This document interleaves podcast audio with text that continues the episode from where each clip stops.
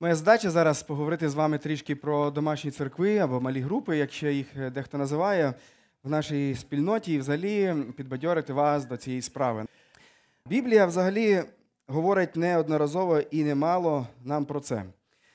Ми зараз будемо читати е, деякі тексти, і коли я буду читати, я би попросив, щоб підлітки мені допомогли, діти допомогли. Хто були вчора на тінзоні, я почув дуже класний лайфхак для проповідників для уважності від Артема, який вчора проповідував на. Е, да, да. От вам, от, якщо так я роблю діти, то що треба говорити? Що треба робити? Ні, ні, ні. Що, якщо так, то що треба робити? А, добре. А якщо я так роблю, діти, що треба робити? Ми спробуємо це зараз зробити, як будемо читати ці тексти. Таким чином, трохи будете уважніше слухати, що тут написано. Отож, дивіться, перший біблійний текст, який говорить про домашні групи або життя церкви в домашніх, церк... е, домашніх е, е, в домах, це те, що я вже читав перед вечерею Господній, ще прочитаю трохи пізніше. Другий текст, який зустрічається, це дія апостолів, 5 розділ, 42 вірш. Отож, там написано: щодня в храмі і по домівкам не припиняли навчати, благовістити Ісуса Христа. По домівках люди навчали е, Божої істини. Читаємо другий текст, дії 20.20. Я не поминув нічого з того. Апостол Павло він говорить з пасторами з Ефеської церкви. Він говорить, він розуміє, що його служіння наближується до кінця. Він е, підводить підсумок або підбадьорює цих людей і говорить про вірність свою, яка проявлялася в чому? Що я не поминув нічого з того, що корисне, аби сказати вам і навчити вас прилюдно і по оселях. Да. Читаємо наступний текст. Римлянам 16.4. Що голови, е, що, голови свої за душу, що голови свої за душу мою клали, яким е, не я сам дякую, але й усі церкви з поган і їхню домашню церкву. Тобто він закінчує свій лист, апостол Павло, і він говорить про людей, е, які по особливому були віддані е, співслужителями його. І тут він перший раз згадує не просто як те, що люди збиралися по оселях, а він нас говорить назву, що це було. І він каже домашню церкву. Тому ми тут уже не так, а ми навіть ось так робимо. Вас добре виходить. Діти, тільки я вас не чую. І ще три тексти біблійні, е, де ми зустрічаємо біблійні, е, біблійні е, домашні церкви в Біблії. Вітають вас церкви Азії, щиро вітають вас у Господі Акила і Прискила з їхньою домашньою церквою. І тут ми от це робимо. Дякую, дякую вам. Я відчуваю себе в настоящій баптистській е, такій чорній церкві, там, де багато чорних, е, чорношкірих братів і сестер. Привітайте братів Лаодикії і Німфана та його домашню церкву. Що ми тут говоримо? Ми тут говоримо. Знову ж таки, зустрічається домашня церква в Біблії. І е, передостанній текст на сьогодні це він, е, е, апостол Павло пише до Филимону, е, і він в другому вірші. До речі, там немає першого розділу. Знаєте чому? Тому що Филимону взагалі єдиний розділ, тому його позначають взагалі просто Филимону 2. Не знаю, чому тут я позначив один. Не треба, не треба, я ще не показував. І сестрі Афії і Архипові він говорить про адресатів цього листа. Каже, і сестрі Афії і Архипові, нашому сподвижникові, і твоїй домашній церкві. Таким чином, я думаю, що ваша участь в читанні цих текстів трохи закарбує, що це, що ми, ви, що ми зараз говоримо, це не просто вигадане десь, а це записано в Біблії. Те, що християни збирались по домівкам, це практика першоапостольської церкви. І те, що ці зібрання вони називалися не просто групами, а домашніми церквами, це зазначено в Біблії. Ось чому ми практикуємо і таку назву для наших груп, і ось чому ми намагаємось е, ось е, реалізовувати те, що церкви робили у тих місцях. І я би тут хотів би зараз повернутися до основного тексту. Це дії в другому розділі, другий розділ. Його немає на екранах, тому ви відкриєте ваші Біблії. Другий розділ, я його вже читав ем, більше перед вечерею Господньою. Зараз я зосереджуюся на 42 і 46 вірші. Ще раз нагадаю, з 22 вірша там говориться про проповідь Євангелія, яку апостол Петро е, свідкує, яку він доносить до євреїв, які зійшлися з різних місць, які говорили на інших різних мовах. Він говорить їм проповідь Євангелія, вона їх торкається, вони кажуть, що робити, е, і в результаті вони е, приймають віру Ісуса Христа, хрестяться, Дух Святий сходить на них, і вони об'єднуються в одну церкву, вони додаються до церкви. Це те, що характеризувало дію Духа в їхньому житті, і що вони робили як церква. 42-й вірш каже: перебували вони постійно в навчанні апостолі і братерській, братерській спільності, в ламанні хліба та молитвах. Але де вони перебували в всьому цьому? 46-й вірш дає відповідь там на це запитання і каже: там сказано: і щодня вони однодушно перебували в храмі та ламаючи по домах. Хліб в радості і простоті серця приймали їжу. Дякую, ще хто зі мною тут. Отож, малі групи. Малі групи це або домашні церкви, або зібрання церкви по домам. Це це не ноу-хау, яке придумали ми, е, протестанти, е, тому що цього мало практикують е, або майже не практикують традиційні більше деномінації християнства. А це те, це повернення, це е, був в часи середньовіччя такий фраз «et fons», Тобто ми повертаємось до початків, до першоджерел, і ми дивимося, як там було, і ми пробуємо реалізовувати це у нашому житті. Ми віримо і розуміємо, що для церкви дуже важливе спільне зібрання всіх віруючих, але в той же час дуже важливо, щоб ми не просто були, послухали, розійшлись і продовжували жити. Але Біблія пропагує, вона ем, заохочує нас до того, щоб ми мали тісніше спілкування е, в, в невеликих групах. І ось чому тут в даному тексті зазначено, що церква збиралася у храмі. Це було велике місце, де вони могли зібратися, де вони мали можливість більшою більшим е, кількістю поспілкуватися. Хоча, якщо ви зазначили, то даний текст говорить, що скільки увірувало після цієї першої проповіді апостола Петра? Скільки людей? Не 6 тисяч, це хтось помножив вже на 2. 3 тисячі е, для такої кількості людей, ще плюс їхні діти. Я не впевнений, що було місце навіть у храмі зібратися. І тому вони практикували зібрання як мінімум в двох форматах: це коли вони збиралися всі разом, і коли вони збиралися невеликими групами, коли вони збиралися по домам. Я вам хочу сказати, брати і сестри, що взагалі в історії ця практика, в е, історії церкви, ця практика вона була забута. Багато е, століть її не практикували.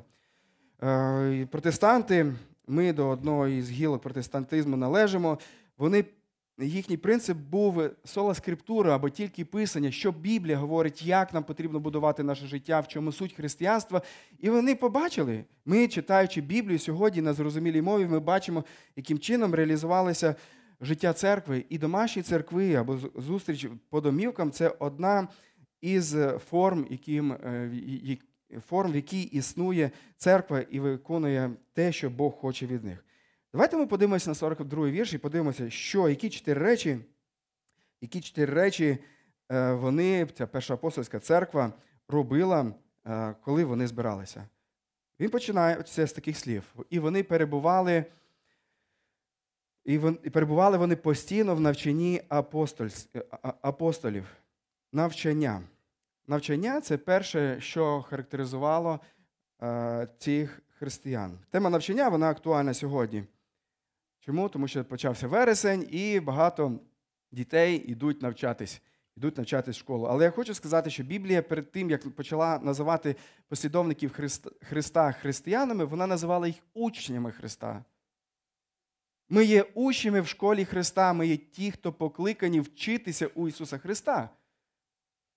І тому, якщо ти є християнин, ти, значить, маєш навчатись, ти маєш бути учнем Христа. І коли Ференс буде вас викликати сьогодні сюди, а я вже роблю анонс, як сказати, хто є учнем, всі виходьте сюди. Я зараз жартую. Але кожен із нас має розуміти, що е, ми покликані навчатися і бути учнями у Ісуса Христа. Про християн багато в історії говорили, що це люди книги. Вони постійно зверталися до книги, до Біблії, до їхньої інструкції, до, до Божого откровення, яке відкривало Бога і волю Його відносно нашого життя. Люди, Це люди книги. Тому будьте людьми книги. Коли ви приходите на домашки, підготуйтесь до того, аби вам було у чому навчатися, аби не тільки слухати, але й дивитись. І це може бути різний формат. Я на цій неділі, точніше, на минулій неділі, да, я був на батьківських зборах е, свого старшого сина, і вчитель виявляється, що вже в дорослих класах можна не носити книги з собою в школу, можна носити з собою планшети. Але деякі вчителі не люблять це. Знаєте через що? Через те, що вони бачать, що діти в планшеті не сидять в книгах під час уроку, а вони граються собі в ігри, які встановили на той планшет. І тому класний керівник він зразу попередив, що не, ну, не всі вчителі вони е, будуть довольні тим, якщо ваші діти от, вони будуть е, з електронними книгами сидіти. Бо немає віри, або вони бачать, що дуже багато відволікається і відволікають інших. І знаєте, тут принцип є дуже хороший також і для нас. Е, класно, що ми живемо в еру, коли ми можемо не обов'язково носити книги з собою, а ми можемо читати Біблію, витягнувши телефон, коли їдемо в маршрутці, чи коли десь подорожуємо, ми можемо читати Біблію з планшету. Але якщо ми читаємо Біблію, тоді це класно. Якщо ж ми зібралися для того, щоб вивчати Біблію, перебувати в науці апостольській, і під час того ми дивимося в телефон, і тут же нам приходять якісь повідомлення, ми відволікаємося, ми серфимо. Е, наша продуктивність падає, і користі від вашого перебування на домашці, воно знижується. І якщо таким чином ваш телефон він не допомагає вам перебувати в писанні, а він вас більше відволікає, носіть з собою паперовий варіант Біблії. Я захочу до вас до цього. І більше того, паперовий варіант Біблії він допомагає нам бачити текст з контексту. Ми, ви можете зразу очима глянути, що вище, що нижче нижче сказано. І таким чином розуміти і е, тему, яку ми вивчаємо, значно ширше і більше. Тому, якщо ви хочете виконувати волю Ісуса Христа, якщо ви хочете бути схожими на цю першоапостольську церкву, перебувати на чині апостолів, будьте людьми книги, приносите Біблії, готуйтесь до зустрічі, коли ви приходите на домашки. Ем, що ще хотів би сказати з цього приводу? Навчання в нас відбувається в церкві не тільки на домашках. Ми вчимо Слово Боже, і, зокрема, і зараз. От зараз, що я роблю, це я говорю вам волю Божу згідно ем, згідно Біблії. Проповідь це є також навчанням апостолів, тому що ми наші проповіді засновуємо на Біблії. І проповідь настільки потрібна вам, настільки, наскільки вона є біблійною. Е, але у вас при цьому немає можливості щось уточнити. Я сказав якусь думку або доповнити. І якщо б було б таке, і в наших зібраннях бувало кілька разів, коли люди з залу пробували щось уточняти, щось перепитувати під час проповіді. Це збивало ритм, тому що багато зібрано. Тут є задача, є час, який ми маємо вкластися.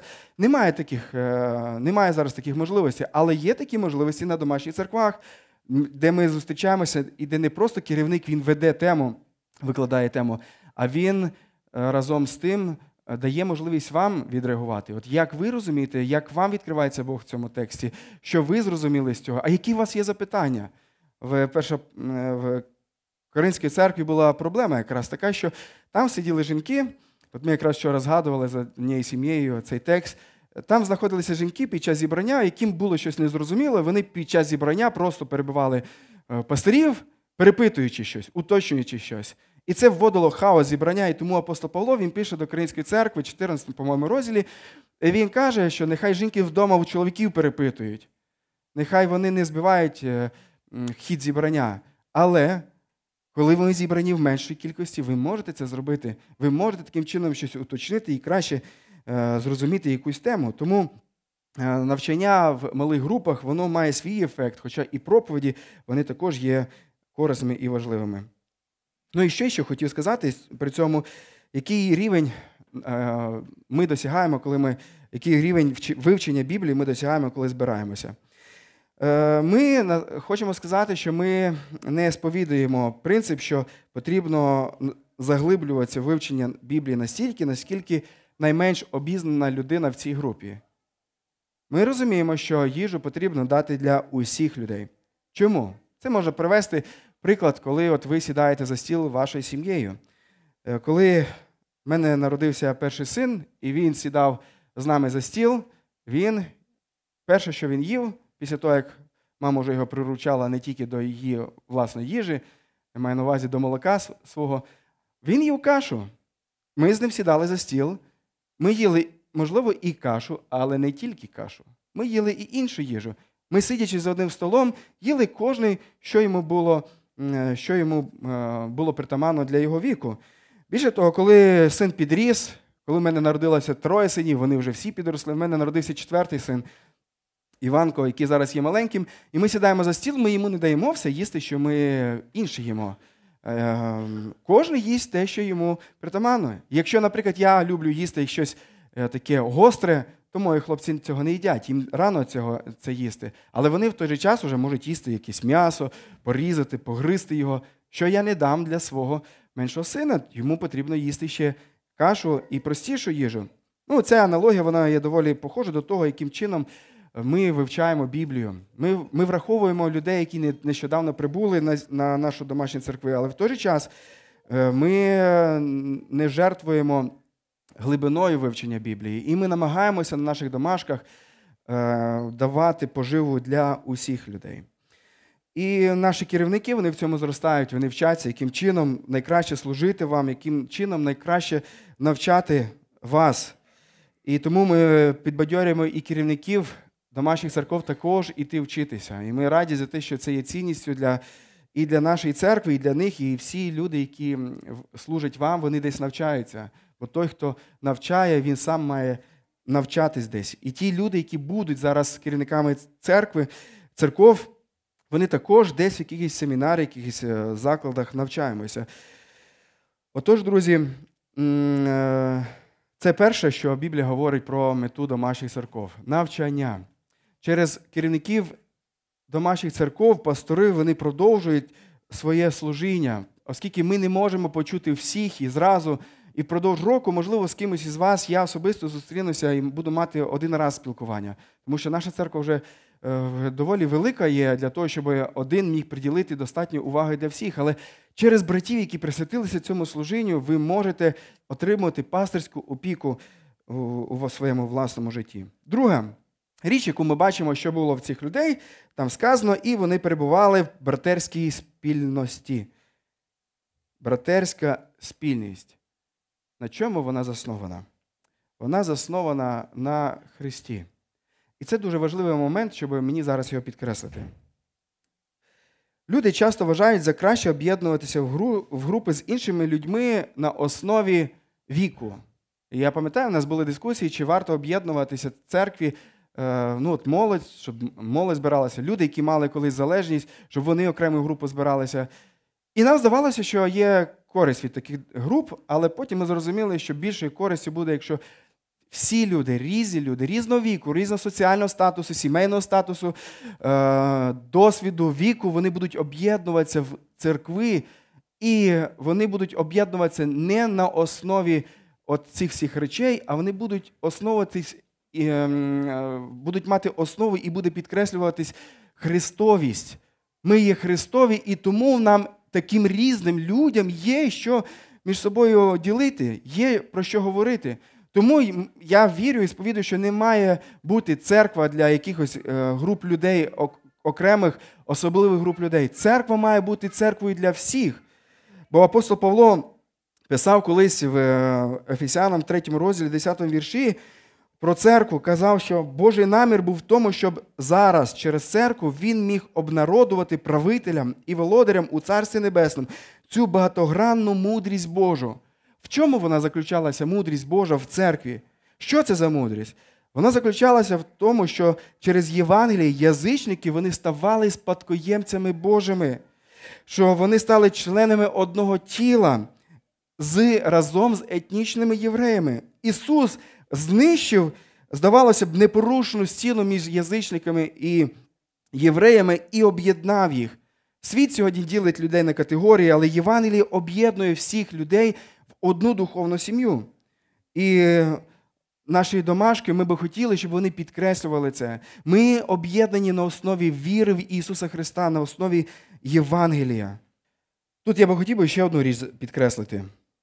Річ, що чи обов'язково люди мають стати на домашці е, друзями.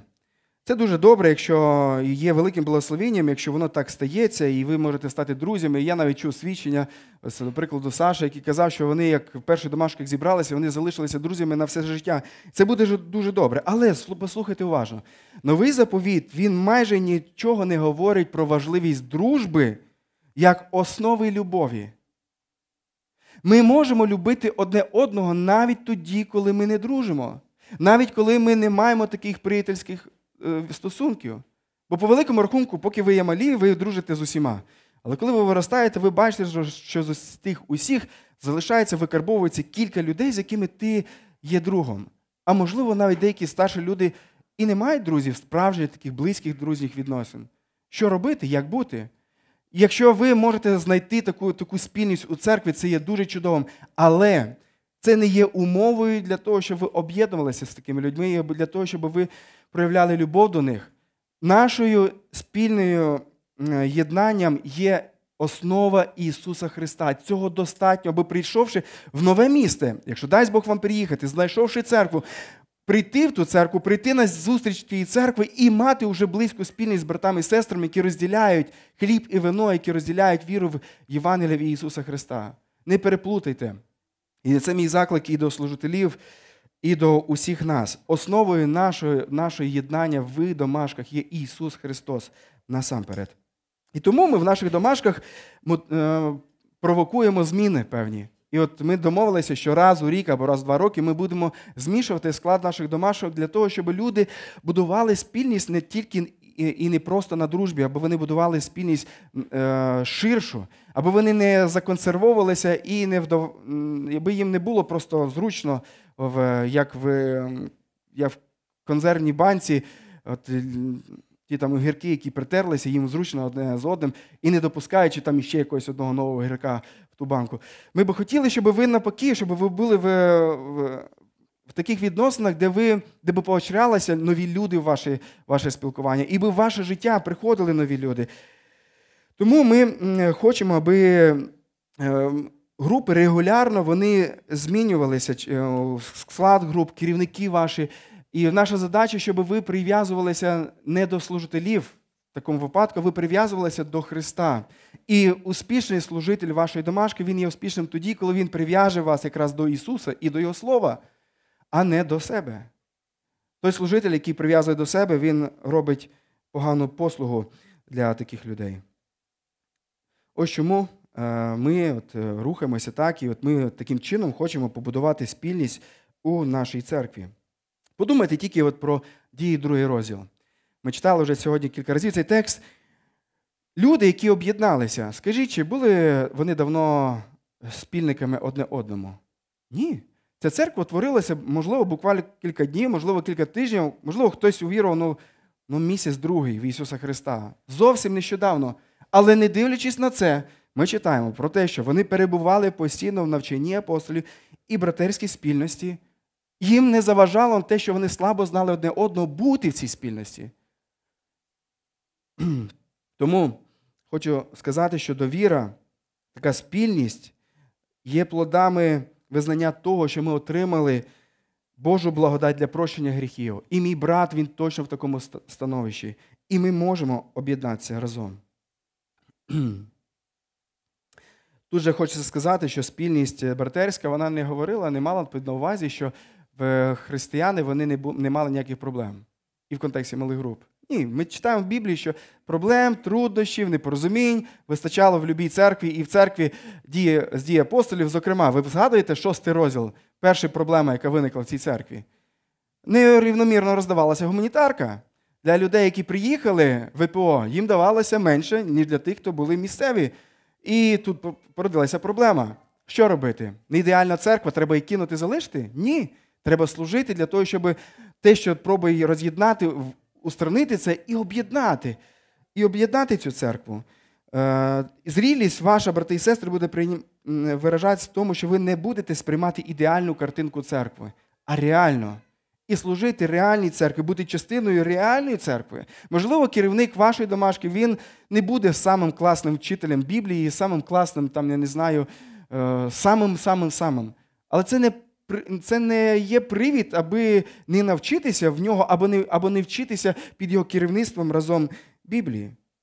Ну і тут же хочеться сказати, е, коли ми говоримо про домашні церкви, ми не говоримо, що це є заміна зібранню. А ми говоримо, що це продовження спільного зібрання церкви. Це складова єдності церкви.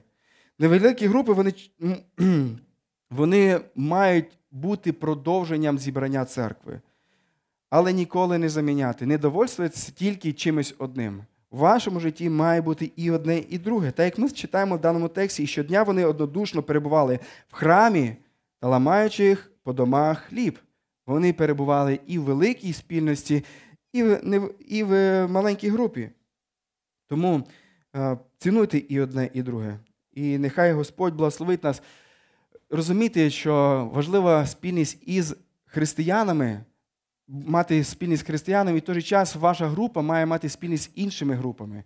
Це виражається через спільність служителів ваших, які об'єднані для того, щоб говорити про для які об'єднані для того, щоб вирішувати питання, для того, щоб зазначати, який акцент треба для нас, як нам треба рухатися далі. І це виражається також у спільному нашому зібранні, коли ми разом зустрічаємося і от маємо от спільне, е, спільне от таким чином е, вивчення Біблії, згадування смерті і страждання Христа. Тому е, нехай домашні церкви в даному випадку вони будуть продовженням того, що ми маємо всі як церква. Я задав братам вчора ввечері, як на вашу думку, що є важливішим у церкві? Домашні церкви чи зібрання церкви? Таке провокуюче запитання. Я сам підвис, коли задав собі це запитання, і хотів би вас запитати, як ви думаєте, що важливішим, якщо б прийшлося вибирати одне? Що варто вибрати? Я не знаю, але благо в тому, що у вас сьогодні є можливість вибрати два. Тому виберіть два. Якщо будуть гоніння, будуть складні якісь обставини, ми не зможемо всій церкві зібратися, будемо збиратися домашками. Те, що відбувається в країнах, де є гоніння. Або, можливо, будуть труднощі в тому, що не буде служителів взагалі, кому вести домашки, то, можливо, будемо тоді збиратися тільки одним зібранням. Але коли є добрі умови, то давайте цінувати і одним, і другим. Особливо хочеться зараз ще підкреслити спільне зібрання. Спільне зібрання нам потрібне, тому що в домашній церкві ми не маємо стільки набору дарів, якими Дух благословляє церкву. Але коли вся церква зібрана, тут є більше дарів, і ми можемо отримати більше служіння від церкви. Тому не нехтуйте і одним, і другим. Третє, в чому перебувала перша апостольська церква, і чим має займатися домашня е, домашня церк, домашні церкви в нашій спільноті, це сказано, і вони перебували в ламанні хліба. Вони згадували смерть і страждання Ісуса Христа, і це відбувалося в контексті їхньої спільної вечері. Вони приходили, зносили кожне своє, подібно тому, як ви сьогодні зносите печиво. Вони зносили, можливо, не тільки печиво, або, можливо, печиво ні. Я не знаю, як у них тоді на той час було з їхнім е, раціоном. Щось вони зносили туди. Вони їли, спілкувалися. Були проблеми на основі цього, тому що е, хтось приносив кращу їжу, і він йшов своїми друзями сам поїсти, а там бідніше, нехай вони їдять свою їжу. І апостол Павло пише, чи до Коринської церкви, він каже, так не має бути. Е, якщо зібралися, діліться всі разом, будьте спільниками усім людям, які би люди не зібралися. І ем, він каже, чи розділився Ісус Христос, чи маємо ми мати такі поділення у церкві? Ні. Ми маємо бути готовими ламати хліб з усіма. І як хліб, як в плані спільної трапези, точно так же, як хліб, як вечерю Господню. Ми розділяємо їх з усіма, тому що кожен із вас, брати і сестри, вони, ви є важливими в очах Господа, ви є важливими для нашої церкви, ви є важливими для нас.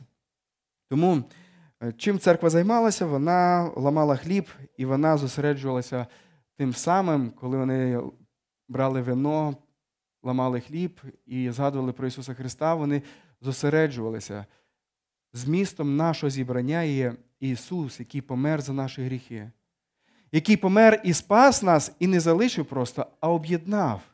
Об'єднав, який сказав: Я створю церкву свою. Я не просто спасу людей, а я своєю смертю я, я створю церкву. Церква як еклезія, зібрані люди разом, я об'єднаю їх. І найвищою кульмінацією нашого єднання це є, коли ми згадуємо смерть і страждання Христа, коли ми беремо вино, хліб, від одного хліба їмо і радіємо спасінню, яке Господь для нас дарував. Тому це дуже важлива складова для, і для домашніх церков бути христоцентричними, звертати увагу на Христа і ем, робити його центром наших спілкувань, робити центром його вивчення любих текстів, тому що любі тексти Біблії вони ведуть до Ісуса Христа, вони вказують на Ісуса Христа, помічати ці красні лінії і радуватися нашому Господу, який є основною темою е, Писання. Ну і четверте, чим має займатися церква, це молитва та поклоніння. Ми читаємо в кінці 42 вірша, сказано та в молитвах. І 47-й вірш ми читаємо, що вони вихваляли Бога, вони вихваляли Господа, вони поклонялися Господу. Вони перебували в молитвах.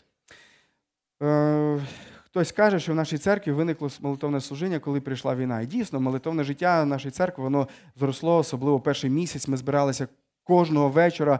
Наші молитви були по особливо палкими. Е, нас не потрібно було особливо підбадьорювати. Мікрофон був відкритий, церква приходила, кожен хотів молитися до Господа. Зараз дещо ситуація змінилася. Е, ми продовжуємо мати молитовне служіння, але хочу сказати церкву, що насправді ми мали молитовне служіння навіть і до того, як ми виокремлювали спеціальний час для цього.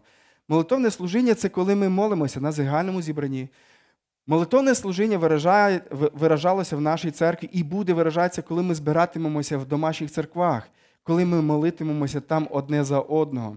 І тому, якщо у вас є якісь потреби, прохання за когось, за щось помолитись, домашня церква в даному контексті є найкращий варіант, тому що там всі можуть всіх почути і помолитись за одне за одного. Тому, керівники домашок, я вас підбадьорюю не, не забувати цей аспект і зазначати це, і практикувати молитви і як по тексту, так і по потребам кожного разу. І вас підбадьорюю. Не вважайте це за щось неважливе. Молитви це є важлива річ. Бо подивіться, тут сказано, що вони молилися не поокремо, коли були, а вони молилися, коли збиралися.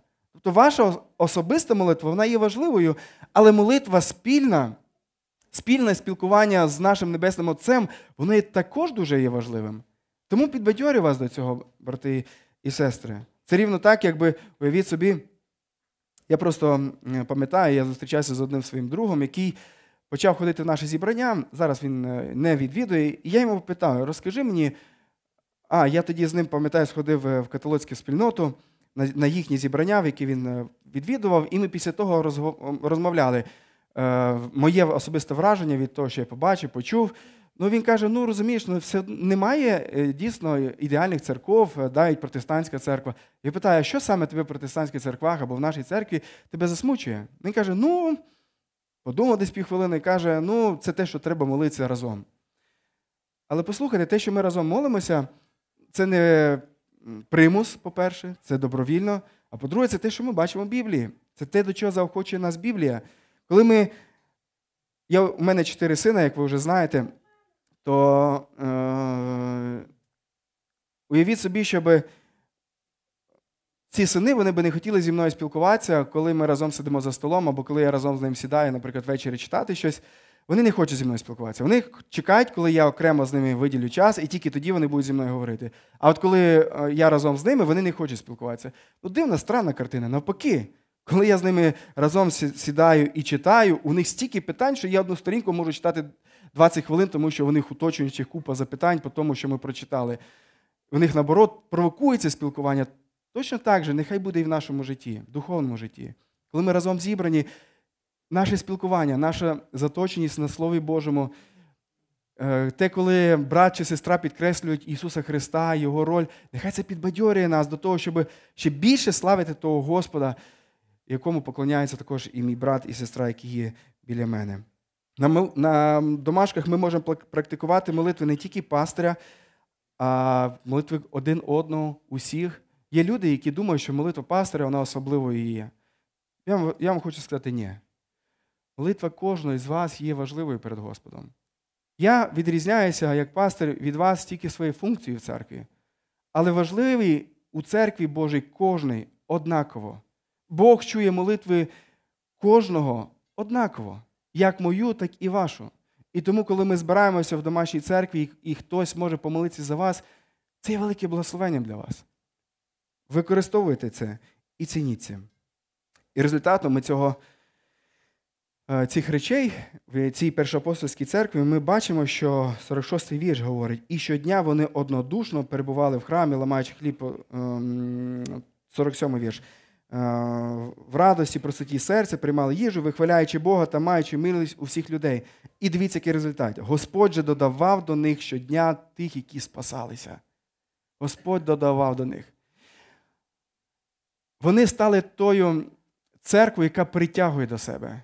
Коли люди дивилися на їхнє життя, коли люди дивилися на те, як е, існує церква, це стало магнітом для інших людей. І ми хочемо так же.